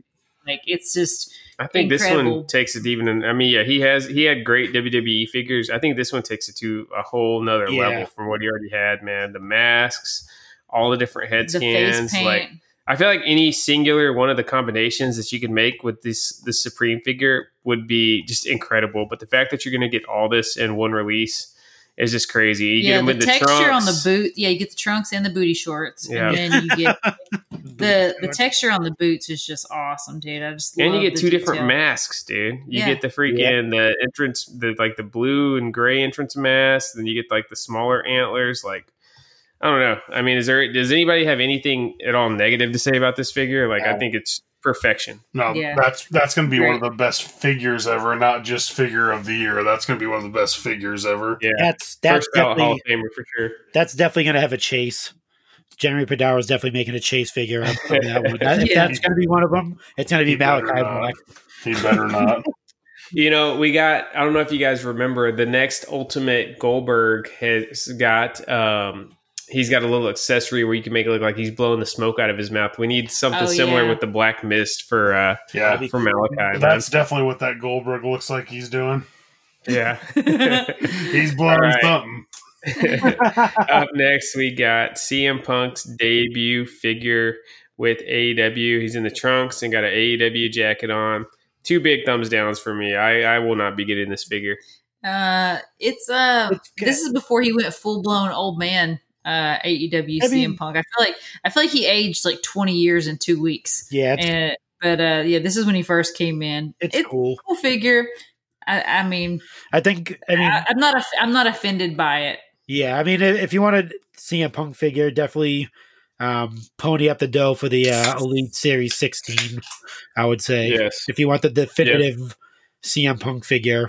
Um, I think I'm actually going to be selling that figure pretty soon. So, yeah, I agree. If anybody wants a good CM Punk figure, get Elite 16 CM Punk. I think I'm about to Yeah. sell all of my CM Punks besides the Straight Edge Society and the uh, the ringside exclusive ECW Why is CM that? Punk Red Trunks. Why I you hate doing CM that? Punk, man. CM Punk has moved up to number one on my shit list of professional wrestlers. Wow. Fuck CM Punk. Oh, all right. All right. All right. moving on. Uh, moving on to uh, you know, speaking of CM Punk, I think it's funny, man. There's definitely, uh, if I'm being like putting my critical hat on, there's definitely better figures that were revealed. But as far as personal favorite, this next one is second to the Malachi Black Supreme. the hangman with the cowboy shirt and the uh, you know the pitcher of beer and stuff. I fucking love this figure, man. I, I- cannot wait to add this to the collection. I'm pretty sure I'm on the record on this show saying I wanted a cowboy shit, like full blown, like street gear. Um, Adam Page. This is cool. Um, it's really exciting because this was originally revealed back at um, at Revolutions Fan Fest, but it was just black and white. The shirt it was a different shirt. It was just black with some white detailing and stuff. Yeah. But they went and added the teal and the red on it. Really makes it pop. but didn't the? I mean, didn't the series four uh, Hangman come with like the picture and the glass? Yeah, they've done Yeah. the accessories before. Yeah. But this is the first time we've got him in his jeans and cowboy shirt. Yeah, uh, I do like the the you know, like I said, the casual wear Great. stuff. The uh, the Street Fighter, uh, Young Bucks and Kenny. I have got Matt and Nick on pre order at GameStop. I passed on the Kenny just because I'm, I'm not a gigantic Kenny Omega fan, although I have grown to appreciate him a little bit more over the last over the time that he's been gone. Um, anybody, uh, Jordan, Marco, you guys got these on pre order yet or no? You yeah, passing on I, these? yeah, I have all three on pre-order. I passed. Why does Matt Jackson look like he got hit in the face with a cinder block? Yeah, agreed. oh no, he definitely looks like he got messed up. Um, CM Punk, MJF, and Sting wrestling buddies. That I don't know why that Sting wrestling buddy was at FanFest. That thing's already on the shelves at Walmart. Yeah, that's kind Have of you guys been seeing that in your area? yeah. Yeah, I'm kind of out on these wrestling buddies, man. I just uh I thought they were they sh- they need to be a little bit bigger, man, Yeah, to match too the scale of the original ones. Yeah, these All right, are. Spice Queens. Yeah, definitely. I, I like my buddies big. uh, how, you, how you guys feeling about the Series Three Supreme Lucha Bros? Probably the, that's probably gonna those Dope. are probably gonna be the best figures ever created. I Yeah. mean, the with the uh you know the headdress and all of that alone, dude, and the var- the Letterman Jackets. jackets, The Letterman Dude. jackets, the head sculpt. so cool. That's phenomenal. Like we Yeah. were begging for these that night of the pay per view, and th- they certainly delivered. These are awesome. Yeah, they, they Finally, look they- tremendous. they have the two hands for uh Penta, so you could do the the zero mero like because the Yeah. other figures they don't. It's only uh, only have just one. one, hand, Yeah. but this one So I you just do both. zero zero. zero zero. You got uh, Santana and Ortiz with the dead president's face paint cool. for the uh, for the uh, inner circle, blood Love and it. Guts. Love it. All Another about Malachi Black. This one looks like it's just going to be uh, just regular one. Um, unmatched. none of all the bells and whistles come with the Supreme.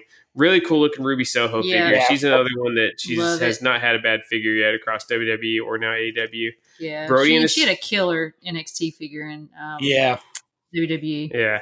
See, look at how they executed the Brodie in the suit, man. I don't know why they couldn't have done something similar to that with uh with Jim JR Ross. Mhm. and, and Excalibur and Tony Yep, Schiavone. The perfect. Brodie suit figure, that's how it should be done. You still got the torso crunch, but Yep.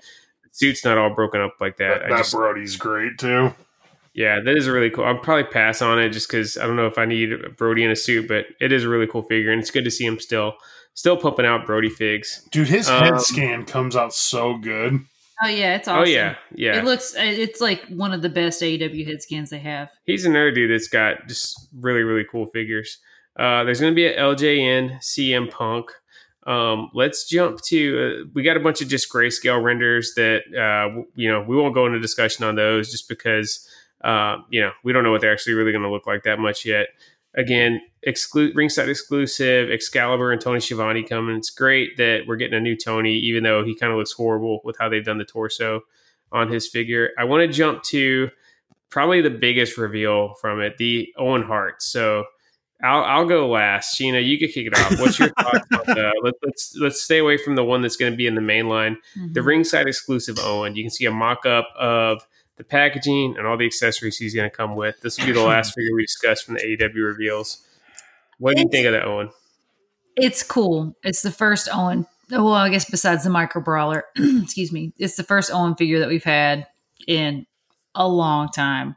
However, again, like we talked about with the Owen Hart tournament, it just doesn't hit the same, dude. Like Owen, not in the pink and black, or even the blue blue ba- blue blazer gimmick. You know what I mean? Like it just doesn't hit the same. Like it's just you know I don't know. It looks like Jo- he looks like Johnny from um you know Karate Kid. yeah, I mean, this could this could easily be a Johnny figure.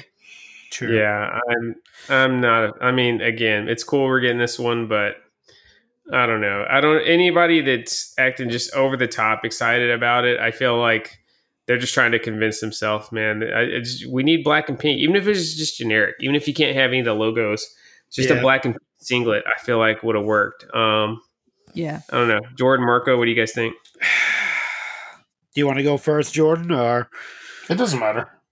um, yeah, I'm, I, I'm gonna pass. That's a pass for me for the, this Owen figure. Um, I was actually talking to one of my buddies about this, and he he collects figures as well, and he's not he's none too happy. Uh, my buddy Jay, he uh, he's very disappointed at uh at the. Uh, obviously, like you get like you guys have said, there's no. It's it's Owen, but it's not Owen. It's not the Owen that we Yeah. know. Um, obviously, we can you They can even put King of Hearts on the front of the box. Yeah, there's just there's just a disconnect here. You know what I mean? Like it's like, just it's it's a obviously and there's hearts. They have the they have the King of Hearts logo on the side of the box, like yeah the little heart with the crown. You Yeah, know, it's- It's I mean, like- and it- and and it's, then you uh, get this just Oh yeah, shit! I just now noticed that. Yeah, with the pink heart, dude. yeah i mean it, it it's you know it's like it's owen but we it's not the owen like i said we we know in love and it's like i don't know it's almost like let, a me, let me read the com. I'm gonna scroll the comments. Keep talking. I'm, I'm, I'm scroll the almost like hoping. a I'm hoping that this is just a Dude. sleazy cash grab because they know everybody's going to buy the first figure anyways, regardless, and then they can drop the one everybody really wants later on. Yeah, somebody said nice Johnny Lawrence action figure. Dope. yeah man And then somebody said, yeah, yeah, he wasn't called the King of Hearts back then. no he was exactly that's the other thing like if this is and that and the title is obviously uh replicating the stampede title correct North American. The Yeah. North American- yeah. So like, I don't know, man. Yeah, but like I said, it's a pass. I mean, obviously, I mean, as a collector, I want to, you know, obviously do the do the nod and you know buy it because you know it's a it's a new Owen figure, but it's it's not Owen essentially, or not the Owen that I that I know anyway. I mean, I, I'm gonna buy it. Is it my favorite thing? No, but I mean, dude, it, it still is buying an Owen Hart Elite in the end. So I, I'm gonna buy it just for that reason. I don't, I don't, like I said, I don't think it's the best thing ever, but still Owen. I know it's not the one we all wanted, but hopefully it leads to the one we all want. Yeah, somebody said I'll add this uh, to my uh, Bruce Hart collection. Yeah, it would make a killer Bruce Hart, especially if you just swap it out with a regular le- uh, leather jacket. You're all set for that Bruce Hart first time in the line. Yeah, yeah, yeah. Sorry to bring it in, end on a down note, but yeah, it's just not it for me. It's still cool, man. It's still a good thing. I mean, I'd rather I'll take this over nothing if this is the best we can get. Um, Yeah, It is neat to have Owen releases. Like I said, I'm just I'm still hoping it's just a cash grab and the real the one they know everybody wants. I mean, and the cool the cool road. thing is is that you do get a um a blank head scan with no um head wrap. So yeah, you we can the- make it easy to do the some customs, customs. you know, Yeah. the, Yeah. All right, let's hear from uh, J Bone at coming down the aisle. If you want to feel the war of the crowd, well, strap on those spandex undies and listen to the Coming Down the Aisle podcast hosted by me, J Bone. Each week, I have a guest ranging from wrestlers, podcasters, and even some family members. The guests pick the match, and we talk about it along with their fandom. Also, each week I provide my analysis in the wide world of wrestling and some figure talk. So get undied up and subscribe to the Coming Down the Aisle podcast on Apple, Spotify, or wherever you get podcasts today. Oh yeah, dig it.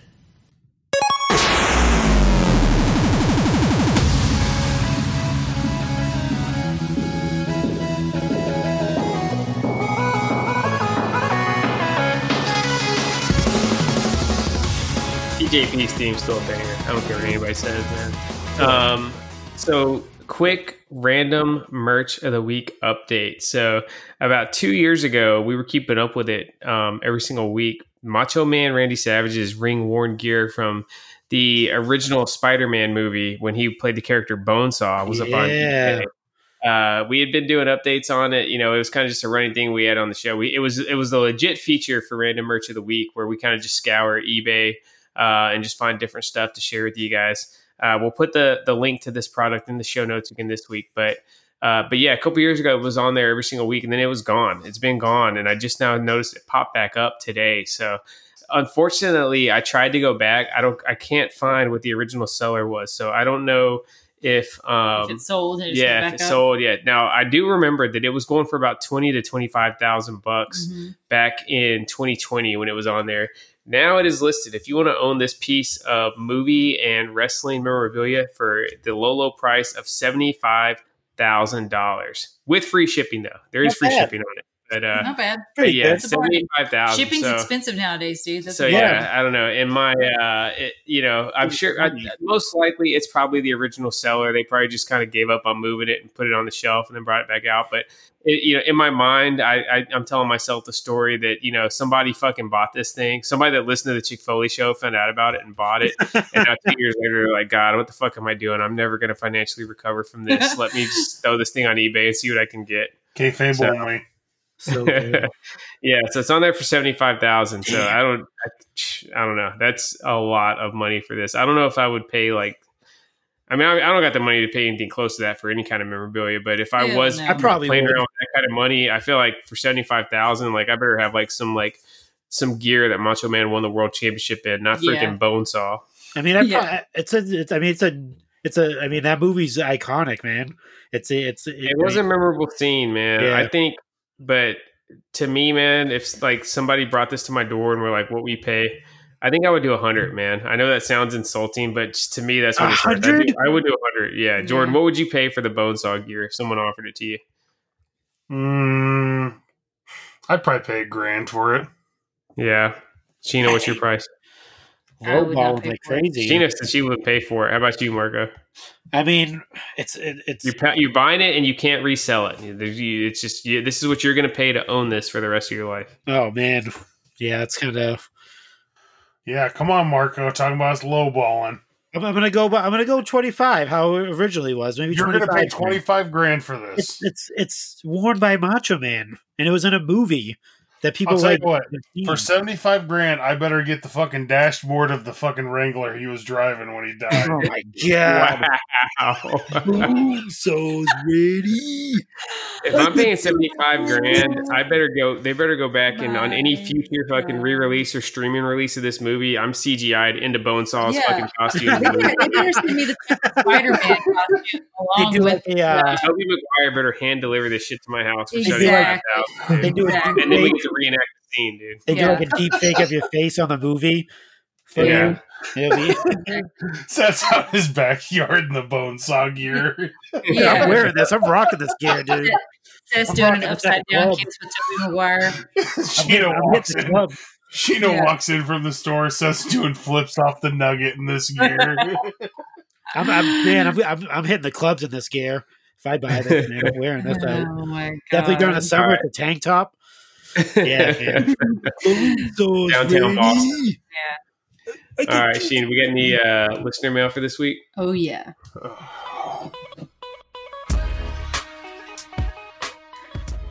All right. Our good buddy Randy Smith says, What's your favorite gift you've received from each other?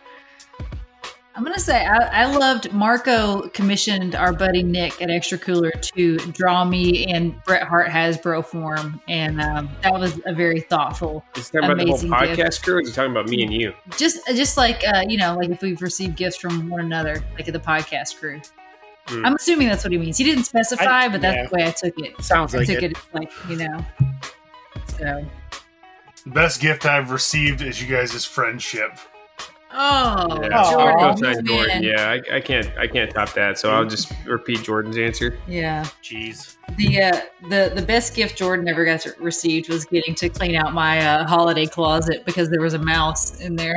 I mean, I mean, we were in Hawaii, so I mean, there's worse places to clean out a closet. That's true. Marco, you got a favorite gift? Um, yeah, man, I mean, Jordan stole it, but if we have to go with physical things, I'm probably gonna say um, the the Mustafa Ali and Rey Mysterio that you sent, along with the uh, the Sean T book and the uh, the handwritten note because it took you like half a year to send it. Remember? I was back before we had st- I was back before we had stamps.com. Yeah. Listen, Sheena's an all-time procrastinator, No, dude. listen, like let shit me that would t- take five minutes to fucking do. She won't put it off like three months. Yeah, no, it dude. and listen Listen, uh, we so we you know we got stamps.com. We were you know we were firing off shipments. Like I can get in there and like you know knock out shipments in no time. And then we've been without our stamps.com, and I went and got a figure for our buddy uh, James, or I call him JCC, James Cody Canterbury. We went and got a figure for our guy J, JCC in the group, and uh, I just kept saying like, dude, I'm sorry, I haven't shipped it yet. I haven't shipped it yet. I told him I was feeling like Super Seven, you know, just hanging on, hanging on to his figure. When I actually have to physically go to the post office, it's going to take me. He Like, actually, he actually a month. passed away waiting for this figure to get shipped. Oh, we're just, man. we're just sending it, we're sending right, it to his hey, estate now for them to handle it. oh my But, uh, god! no, yeah, it was, so um, special thanks. Yeah, Nah, special thanks thanks for your to patience, JCC. James. Appreciate it was um you know it was uh, I think it was like the first the first like kind of like payment for being on the show like when I started when I started on the show and she's like oh I'm Yeah. gonna do these two figures and all this stuff and then it was like six months later that she said it. um it wasn't six months it was like I don't even know I don't even remember but, Nine Going to, months. that, going to that Oahu Honolulu post office was Yeah, the It was absolute. fucking chore, It was dude. the pit. like I said it was it was a company with a nice that. note Yeah. and stuff which was which is yeah, you know, I. I, I always send a little bit of extra love. If, I, if I'm going to procrastinate on something, I always try to make up for it with, uh, you know, with love and extras. So, um, Zach Hertzler says, I think we need some food talk. Favorite Oh, yeah. dessert to eat? Gotta go ice cream, dude. Anything ice cream related, I, I I'm here for it. I love me, a, I love me a good Dairy Queen Blizzard with extra toppings mixed in. That's a pretty, pretty fine dessert. So this is talking like we can have any dessert we want, like Any- and yeah, and you're, you're, grown ass man. You can and, have any and you're going want. straight to ice cream. You ain't gonna pick like some souped up dessert, like some creme brulee, because that's where I'm going. First of all, I don't need no bougie ass creme brulee. No, Hey, all right, relax. Creme, brulee comes to you in like the size of like smaller than a coaster. you know what I mean? You can Like- buy creme brulee at fucking Costco. What are you talking about, bougie? Ain't nobody bougie. Well, yeah, that's true. I guess you can't you can't Yeah. get massive creme brulee. So Yeah. relax, you know, about your bougie. well, I'm just saying, if, if you're eating Costco creme brulee over a Dairy Queen Blizzard, then you are missing out on life, like straight up. Well, then I guess my life is meaningless. Do you have Do you have Dairy Queens in Nebraska? Yeah, nope. We just milk the cows in the field and uh, come back, churn some butter. I don't know. I don't know if Dairy Queen's like regional or like you know. That's a You nationwide guys, you guys have never heard of you guys have never heard of Nehi peach, so I, I would assume I have to ask nowadays, like Oh, you know God. what what you have out there. What about you, Seth? What's your favorite dessert? Oh my! Okay, never mind. Marco, what's your I'm favorite? not really, I'm not really much of a dessert guy, but when I do, Boom, bang, pie. yeah, there's one flavor of pie that I keep coming back to. Okay, Marco, what is your favorite? Oh my god! I think I think you mentioned that before. I think uh, I think Seth has It's mentioned my favorite uh, flavor of pie, dude. What can I say? Oh, my the old God. the old PT pie, as we like to call it. It's the Um, only, yeah, I'm gonna go with um. Let's see. I do I do like a good cheesecake. If you know if you're familiar with Oh the yeah, I show. Um, if you're familiar with the uh, go back in the archives, and uh, you can you can see why. But um, I'm a, I love chocolate mousse as well. A, ni- a nice oh, chocolate mousse, man. Just a sh- all that sugar, just listen, you can you can have chocolate mousse cheesecake, dude. You go to Cheesecake Factory, Yeah, the chocolate mousse exactly. cheesecake. That's that's really where it's combine hitting. the two, of course. Oh God, now I'm hungry. Uh, Aaron Kokomo says, "Is Seth really catching all those fish, or is he just reusing the same one day after day?" Damn, I was thinking the So, same thing, one- dude. No, I'm joking. Yeah. One thing, unfortunately, about being uh, freshwater now instead of being a saltwater fisherman, you are kind of limited on your species that you're catching. And I've I went to another pond across town um, once since we've been here in Tennessee, and then I was really fishing like two or three spots in Kentucky. So it's just kind of a product of being a freshwater fisherman, dude. You're only going to have like three or four different species, and the pond we've been going to is like slap fu- full of uh, Like little bluegill, small man. bluegill. Yeah, so yeah, that's really all I can catch. We actually caught a big ass catfish today, but yeah, for the I most caught a little part, tiny bass out of there. yeah, Sheena caught a bass out of there. Um, until uh, un- until we get the house all the way set up and me and the Bret man can start venturing a little bit further out, hitting some little rivers and stuff around here. It's pretty going to be a lot of bluegill. But I appreciate everybody. The I do appreciate along, all the uh, following along with the streak and stuff. So hopefully I keep it going. Yeah, for those who don't know, Seth's trying to go 100 straight days, catching a fish for 100 straight days. He, he hit 25 today, so uh, Quarter of the way there. quarter of Gotta the way there. I've been doing it even in the rain too. At first, me and Jordan even away. talked about this. I was like, what should I do if it's raining? Like, should I get a pause? But there was one day it was a torrential downpour, and I said, fuck it. I went and fished anyways and caught a fish. So I'm Yeah. keeping it going. And I, I hope people realize like that it's not like I'm trying to show off like I'm some expert fisherman because there are a lot of days where I'm just snagging a couple little, you know, hand sized bluegill. I'm just trying to, I hopefully people, I'm just trying to set it, you know, I don't know if inspiration is the right word, but I just want people to see like, yeah, it's cool to just take some time to do something you enjoy every single day. even if yeah, it's just dude. 20 It's like 25 it's like the you know the, the thousand hours outside. You know what I mean? Like it's just getting getting yourself doing something that you want to do every day. Um, I feel you. Yeah. I, I'm I'm here for that. Uh, Johnny JB says, "I know you guys purged a lot of figs recently, but do any of the recent figure releases make you itchy to buy more? Yeah, we're definitely buying more. we more. didn't We're really just- end up purging, dude. We Yeah. were gonna purge for like two days, and unfortunately, we sold fucking Chief J Strong. So purge didn't really happen, man. But uh, I put the kibosh on that.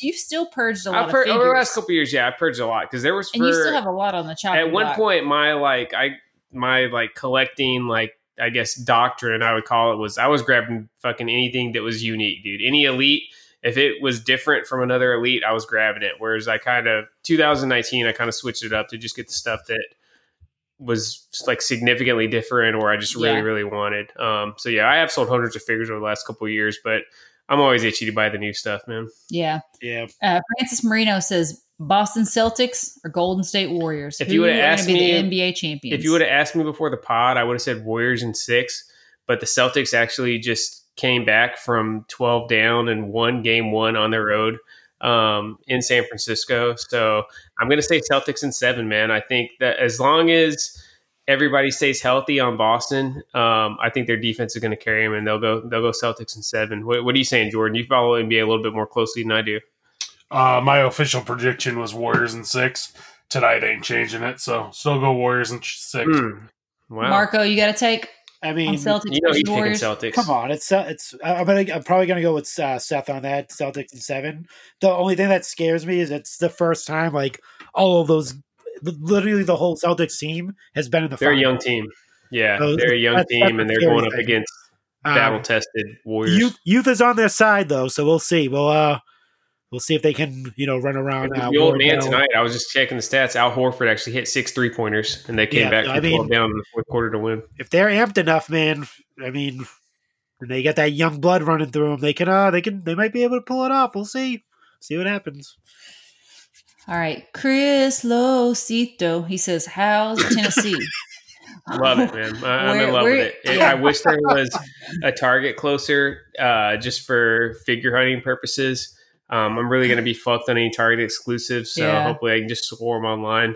Um, good thing about Target though, they usually do a pretty good job of stocking their exclusives. It's usually they're usually plentiful on the pegs, at least after that like first initial wave. Yeah, and we got the Big God and we got the Foley fam. So you Yeah, know, so that's well, another reason if you're out there, hit up uh, chickfoleyshow.com and become a premium Foley fam member because it definitely helps with the uh, the figure hunting. Um, but And- other than that, I, I'm absolutely in love with it. We have a, Yeah. a beautiful new home here that we're loving, and Tennessee's just it's, it's a cool vibe. yeah, it is a cool vibe. I, I really like it. I like being out in the country. It really makes you it, it being out here away from everything. Like it sounds so stereotypical, but it, it makes you like slow down because you just you Our neighborhood's super quiet. Too. Yeah, you Like, don't I'm not feel 100 like- percent sure we have neighbors, man. I've never seen yeah, it's abandoned yeah, you you just feel like you know when you're amongst everything, you feel like you're missing out on something. You got to go, go, go, or like like oh, we got to stop by Target or check this place or go grab a coffee from this place, you know. But now there's like nowhere to go, so it really forces you just kind of like slow down and enjoy where you are and what you're doing. So.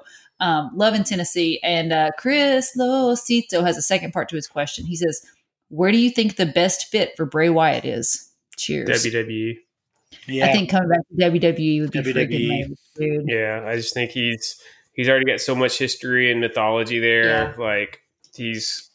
I It don't would know. be a, it would be a disservice to send him anywhere else. I think. Yeah, I think so too, man. I Yeah. just I if seen, I a, give it a B. I seen a lot of people thinking that he was going to show up at um Double or Nothing when the lights went out. Yeah, Um, uh, and and I'm I'm in my mind. I'm like, you think he's playing second fiddle or being a part of like a, a group Yeah. that Malakai Black is the lead in it? That's yeah, totally no not way. happening at all. Like, Yeah, why would even? I, I, I think it. I think it's WWE or it's it's nothing. So yeah, We'll see. Um, we're approaching two hours on the show. We're at an hour Oh and my 43 minutes. So, yeah, it flew by though. So, again, thanks for everybody that's stuck with us during the kind of partial hiatus we've had the last last month and a half, two months. We're back in full force, and uh, we'll keep pumping out the content for you guys from here on out. So, Sheena, uh, remind the listeners one more time where they can find you on social media. All right, before I hit this trivia question, you can find me on Instagram at Chick Foley, Marco running the Twitter machine over at Chick Foley Show, and join our Foley fam and all the fun we have over on Facebook at chickfoleyshow.com. Reminder use code Chick Foley to save 10% at Ringside Collectibles and use code PF10 to save 10% at Chalkline. It's now time for the trivia question of the week. I'm going for three straight. I'm trying to break my re- own record of four straight. Sheena, hit me with your best shot. All right.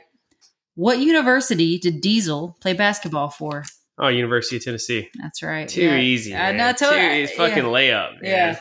And I mean, it's like so perfect. A little lead into Tennessee Yeah. action, you know? So, All right, I'm going to. Uh, I will. I will. I'm not going to say I'm going to try. I will tie my own record next week. It's going to happen. yeah. Um, that's it for the Chick Foley show. Sheena, it's your first time really back in a while. Hit us with uh, some closing thoughts for this week. Hmm. Three hour pay per views are the only way going forward.